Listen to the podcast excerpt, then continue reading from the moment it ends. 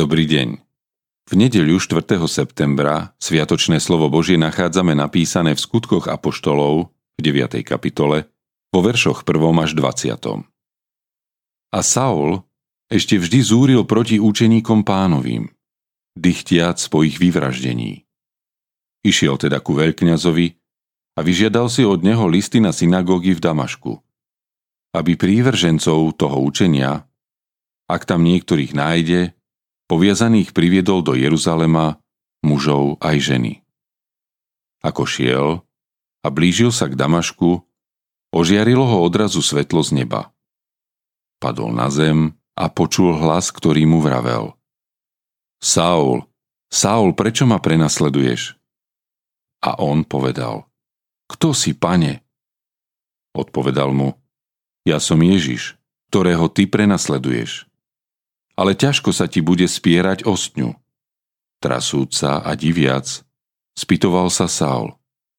Čo chceš, pane, aby som činil? Pán odpovedal. Vstaň a choď do mesta a povedia ti, čo máš robiť. A mužovia, ktorí išli s ním, stáli ako ohromení. Lebo počuli síce hlas, ale nevideli nikoho. Saul teda vstal zo zeme ale keď otvoril oči, nič nevidel. I vzali ho za ruky a zaviedli do Damašku. A tri dni nevidel, ani nejedol, ani nepil. A bol v Damašku učeník menom Ananiáš. Tomu povedal pán vo videní. Ananiáš! A on povedal, tu som, pane. A pán mu na to, vstaň, choď do ulice, ktorá sa volá rovná, a vyhľadaj v dome Júdovom Saula, prímenom Tarzenského, lebo hľa, modlí sa a videl vo videní muža menom Ananiáš, ako vchádza k nemu a kladie ruky na neho, aby zase videl.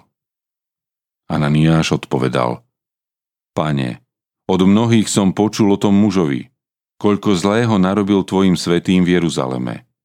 Aj tu má moc od veľkňazov, aby poviazal všetkých, ktorí vzývajú tvoje meno riekol mu pán.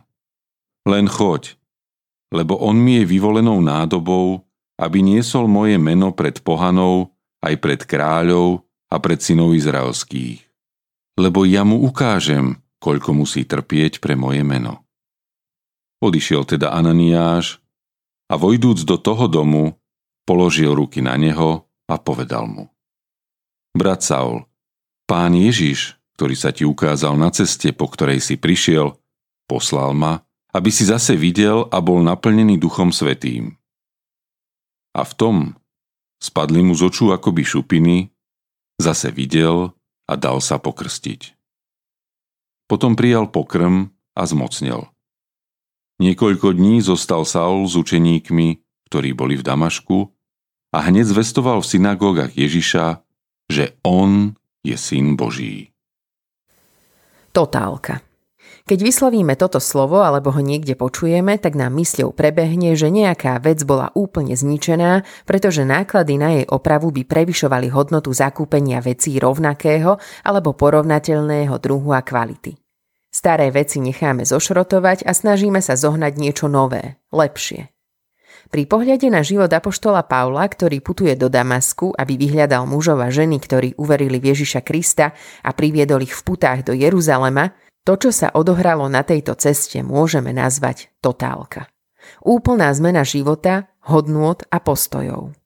Ježiš Kristus zastavuje Pavla a spôsobuje v jeho živote totálnu zmenu.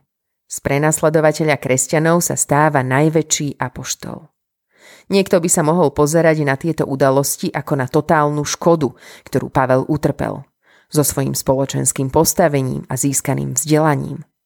No z biblického hľadiska túto haváriu môžeme kvalifikovať ako totálne víťazstvo Ježiša Krista v živote hriešného človeka.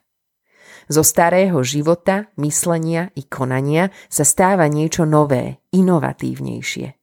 Kristovo svetlo presvietilo Pavlov život a ukázalo mu, kde je jeho miesto. Nepotrebujeme aj my zažiť vo svojom živote takúto totálku? Koľkokrát už aj nás Ježiš zastavil na našej ceste. Dovoľme mu, aby nám jeho svetlo ukázalo naše miesto v cirkvi. potom i na našom živote bude vidieť totálku. Autorom dnešného zamyslenia je Roman Poruben. Modlíme sa za vydavateľstvo you